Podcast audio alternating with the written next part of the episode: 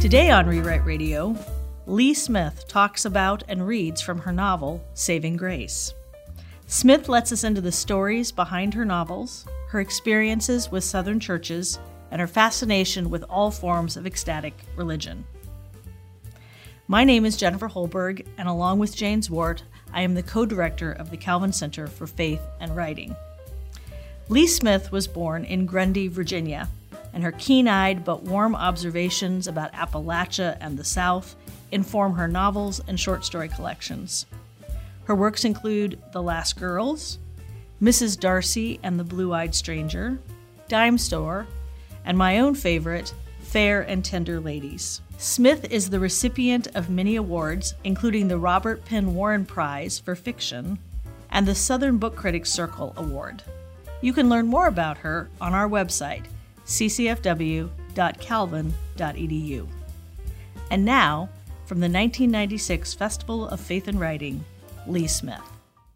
You are here. This Hello? is Rewrite This is Rewrite Radio. Radio, a, fest- a podcast from This the is festival. Rewrite Radio. This is Rewrite Radio. Thank you all for coming. It's what makes us more human because it connects us. Just look. Look at this world. A podcast from the Festival of Faith and Writing. Thank you so much. It is a great pleasure to be here and um, happy to see everyone. I'm amazed that everyone is up so early. This is great. After two days of this conference, um, I want to read to you this morning from my most recent novel, which is named Saving Grace. But I want to tell you a little bit about how I came to write it. My main character here, then the person in whose voice the novel pretty much told itself to me finally, is named Grace. And she's the daughter of a kind of a freelance holiness minister, a charismatic, itinerant, serpent handling believer. And her journey around the South with him is a kind of an Appalachian pilgrim's progress. Or maybe it is a regress through some of the darker places of the soul. She tells her story in her own words, for she is a believer in the Word, as she will tell us, and her story is her testimony.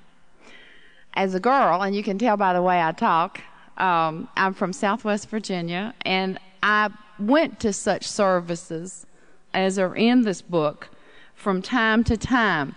I first went with an older cousin who took us over the mountain from where I'm from to a famous serpent handling church in Jolo, West Virginia, um, mostly to scare us, I think. And this was uh, an endeavor in which he succeeded admirably.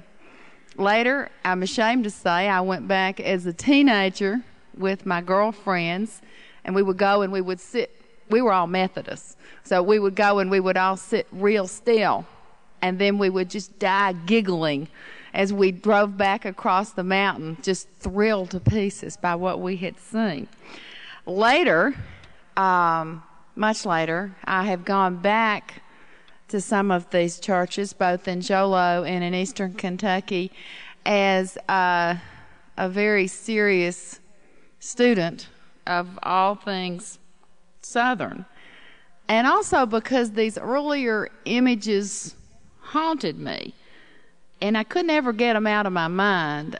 I've always been really interested in all forms of ecstatic religion, in particular, where people go completely out of themselves and are touched by the Spirit, as they say in these congregations, and uh, and you just go completely out of yourself. And I I uh, have felt always very compelled by this form of belief, and also terrified, and uh, in any case, totally fascinated. And I always knew that I wanted to write about this one way or another.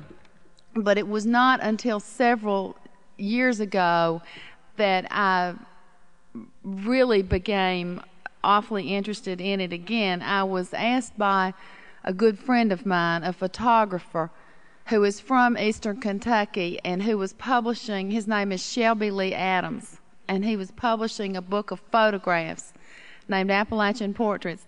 And he wanted me to write an introduction to his book of photographs.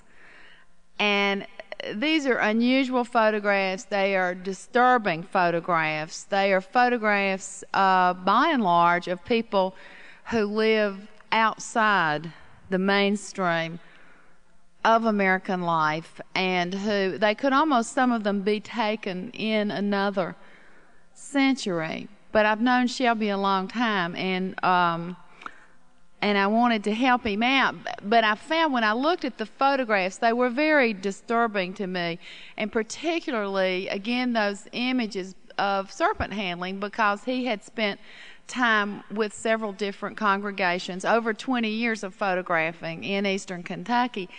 And I found myself, first off, completely unable to write the kind of introduction that he wanted me to write for the whole collection because I just felt like any effort that I might make to quote, explain such lives would be arrogant, ignorant, condescending.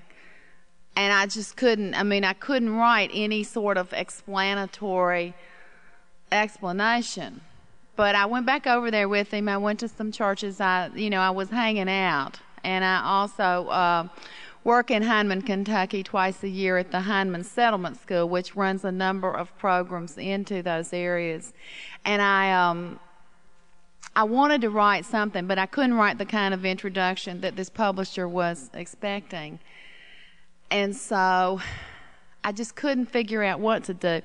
And uh, finally, I did write for him some little voices that might well have been voices of people in the photographs uh, that with the idea of hoping to illuminate perhaps rather than explain these photographs to urban audiences or people who were very far from the kind of place where we were and where we were from.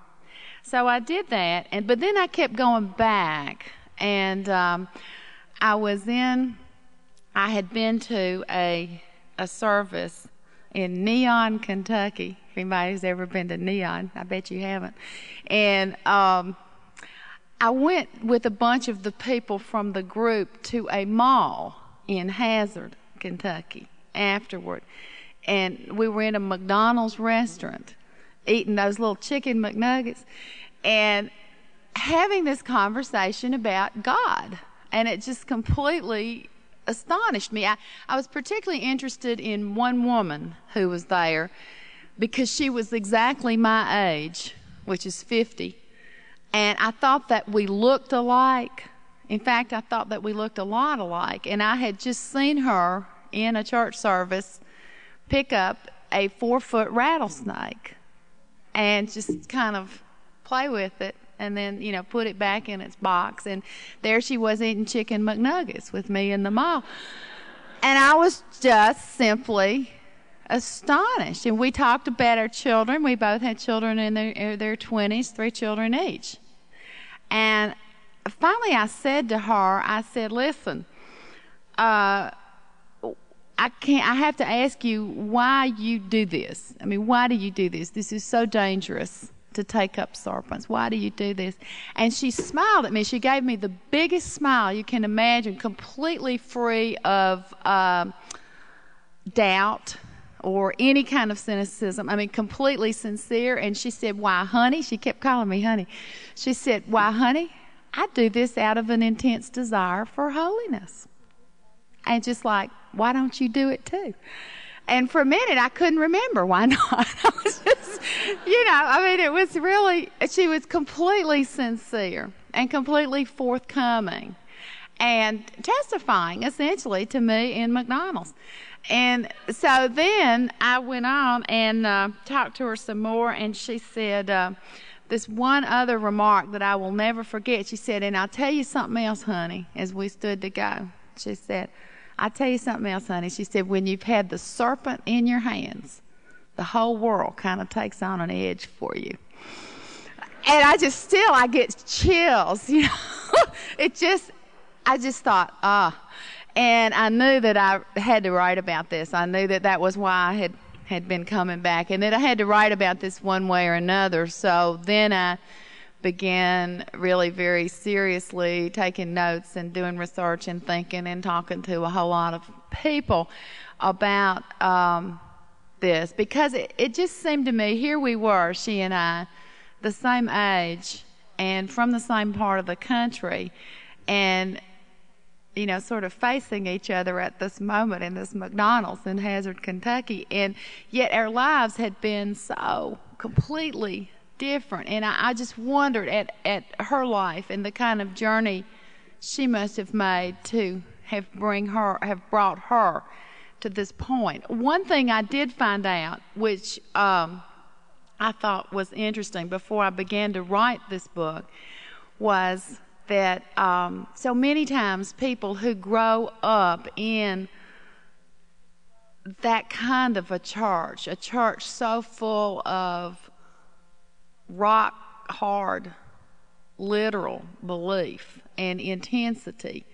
They will break away when they get the first chance. They will just run like hell and take off. But then, a lot of times, uh, when things fail them, one woman told me when modern life, she said, I wasn't ever too good at modern life, which I thought was really interesting. When, when other things fail them, they will often come back. It will often be a a circular spiritual kind of journey. And so when I went to write this book, I had my um, main character, Grace, make that sort of a journey. And in fact, it is very strange. Once I began to write the book, the book just simply wrote itself. And it was an experience unlike any that I've had. I, I felt like all I had to do was show up and just be there with my little yellow pad and my pencil, and it would all happen. And uh, it really felt like it was not my voice, but it, and it was a very intense experience for me. It just it just wore me out, but I loved it at the same at the same time. So anyway, I wrote this book, and um, I will read to you. I think it's easiest maybe if I just read to you from the very beginning of the book.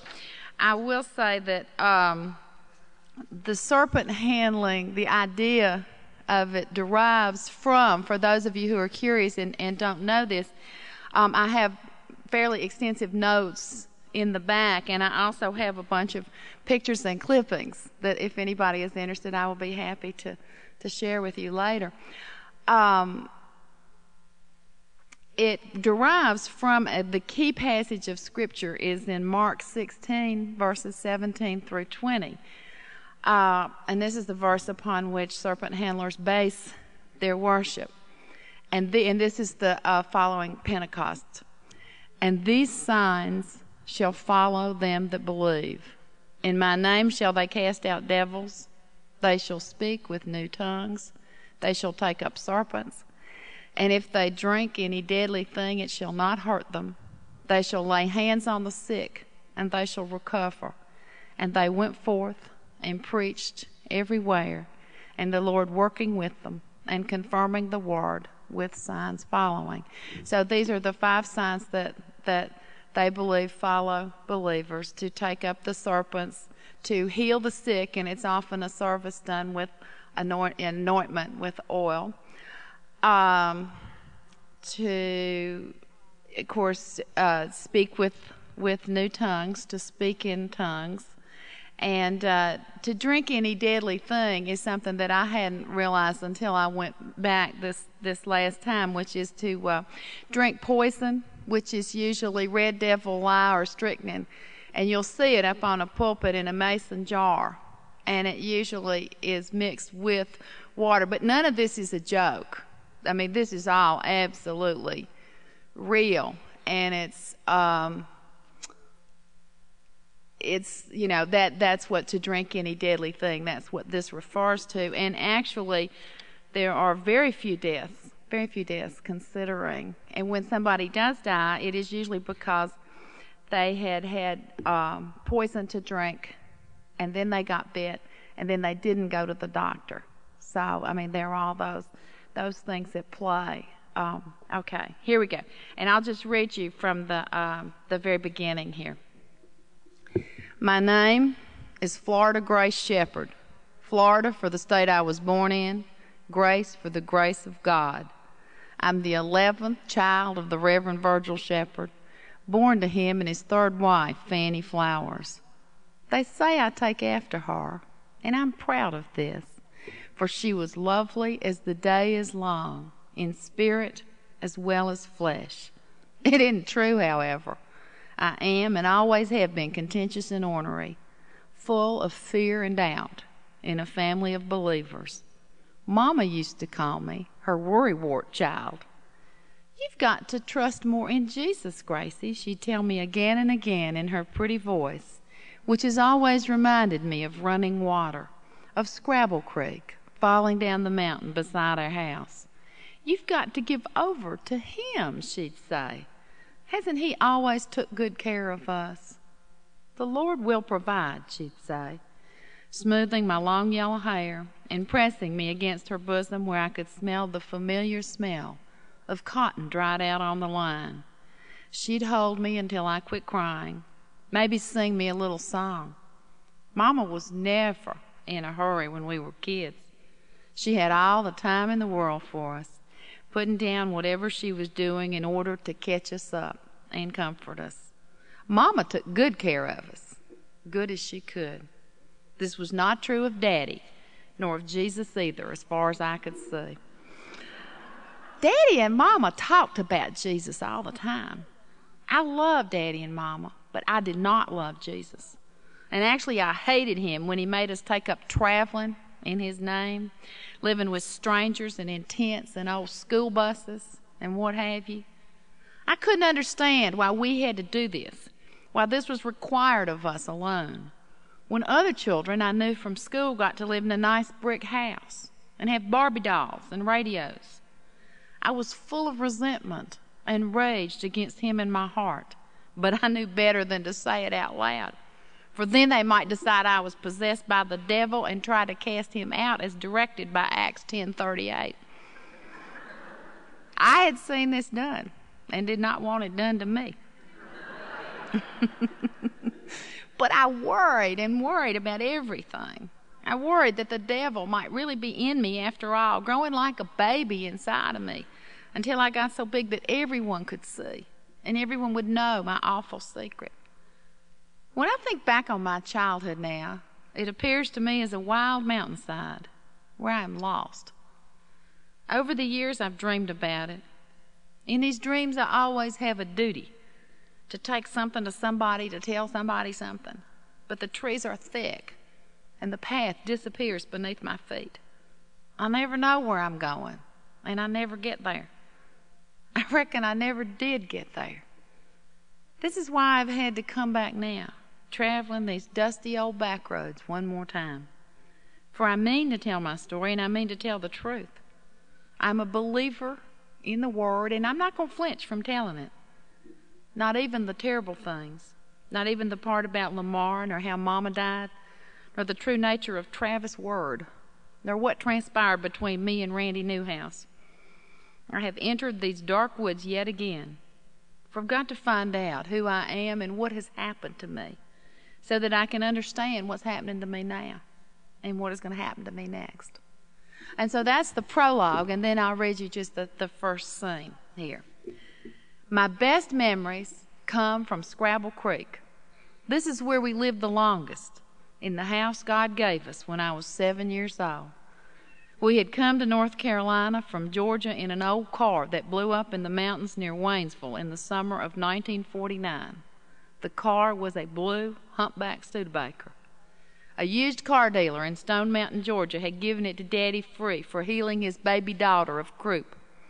It made a funny noise, but it ran pretty good until that August afternoon when it just flat exploded on a high, narrow mountain road with Daddy driving, of course, and Evelyn and Billie Jean and Joe Allen and me crammed in the back seat, and Mama nursing Troy Lee in the front.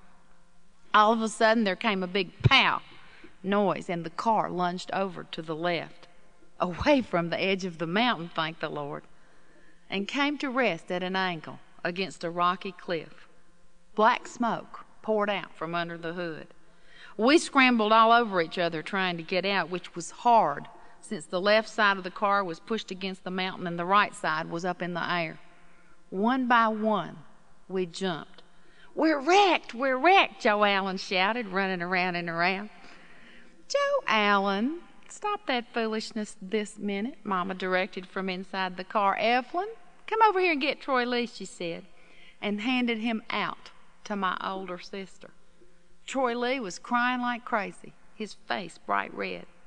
Mama jumped out lightly after him, like she was entirely accustomed to jumping out of burning cars, and took Troy Lee back from Evelyn and comforted him. Now, now, she said, there now. I clung to Mama's skirt and wished that Troy Lee had never been born or that he would die so that Mama would hug me. My handsome daddy followed Mama out, yelling, Praise be to Jesus, as he hit the ground. For traveling, Daddy always took off his jacket and drove in a white shirt with the sleeves rolled up. Daddy was 56 then, but he seemed younger because he was so full of energy. The Holy Spirit kept him hopping, as he said.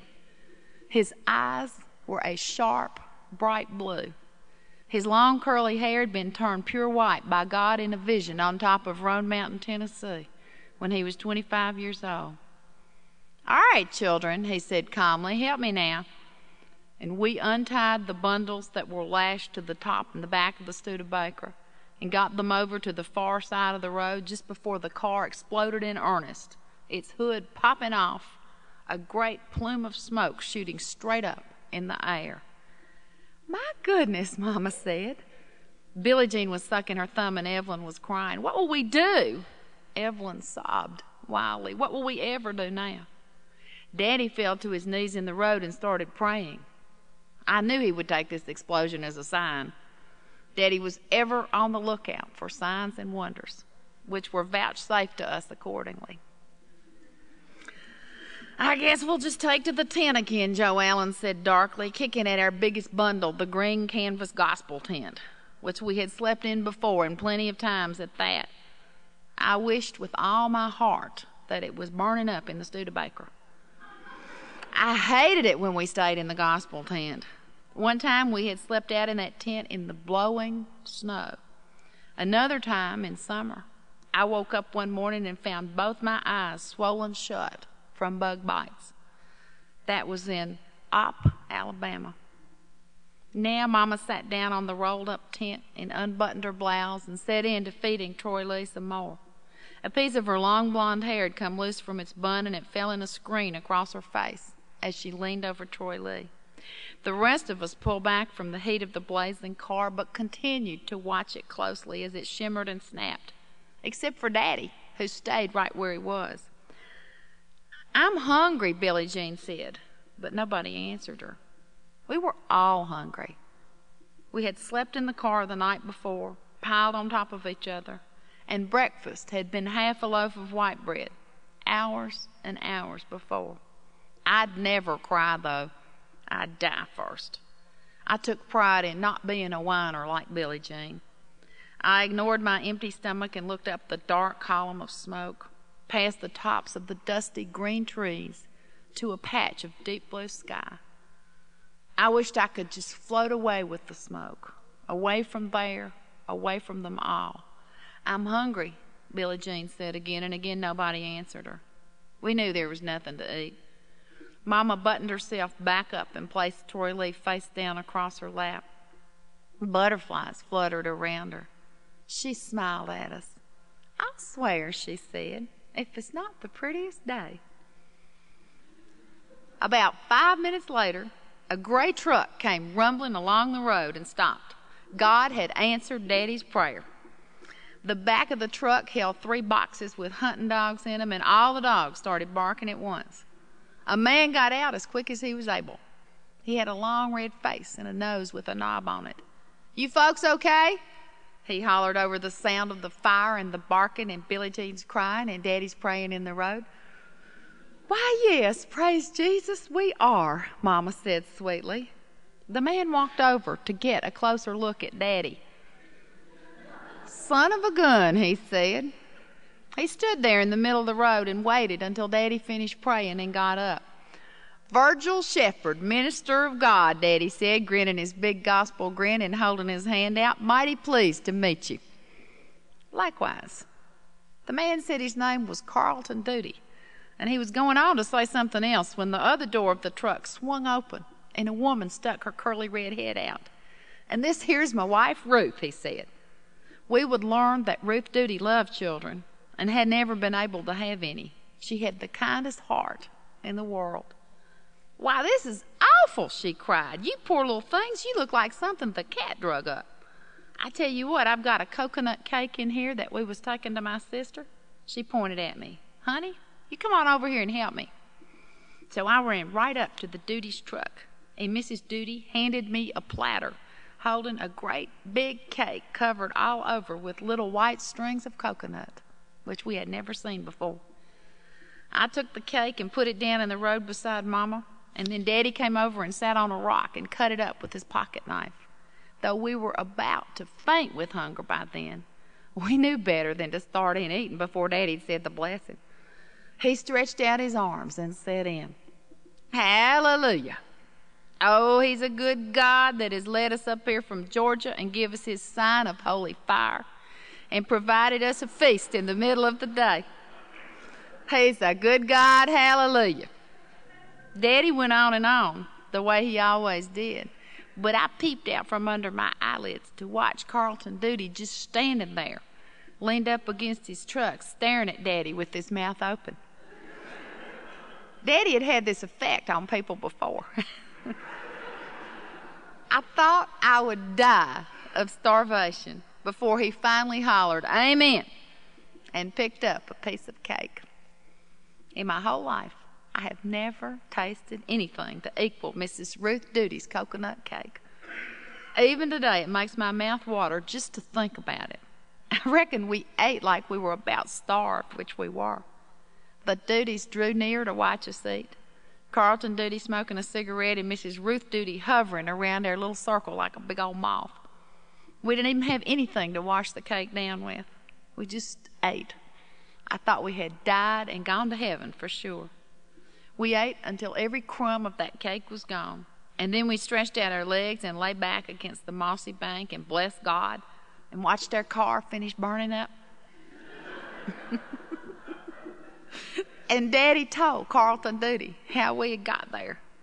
Mr. Duty, he said, I preach the gospel of Jesus Christ as it is written in His holy Bible, amen, and not in no other place. And I'm out here on the road following his divine plan where he said, Go ye into all the world and preach the gospel to every one. Let's see. Preach the gospel to every one. My religion is not a mouth religion, Mr. Duty. No, sir. I'm actually out here following the plan of God. I will do what He tells me to do. I will go where He tells me to go and stop where He tells me to stop. Praise His sweet name. But what about all these sweet little young'uns? cried Mrs. Duty, looking at us. I cannot think of no better plan for them than to follow the plan of God, Daddy said. These children may not have new clothes on their back nor new shoes on their feet, but they're going to heaven with me.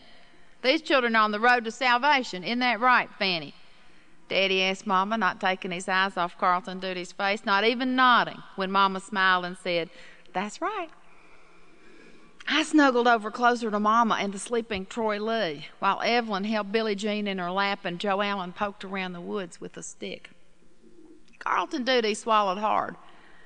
Do you mean to tell me, sir, he said, that you wasn't even for sure where you's going? That you did not have no more definite destination in mind than heaven?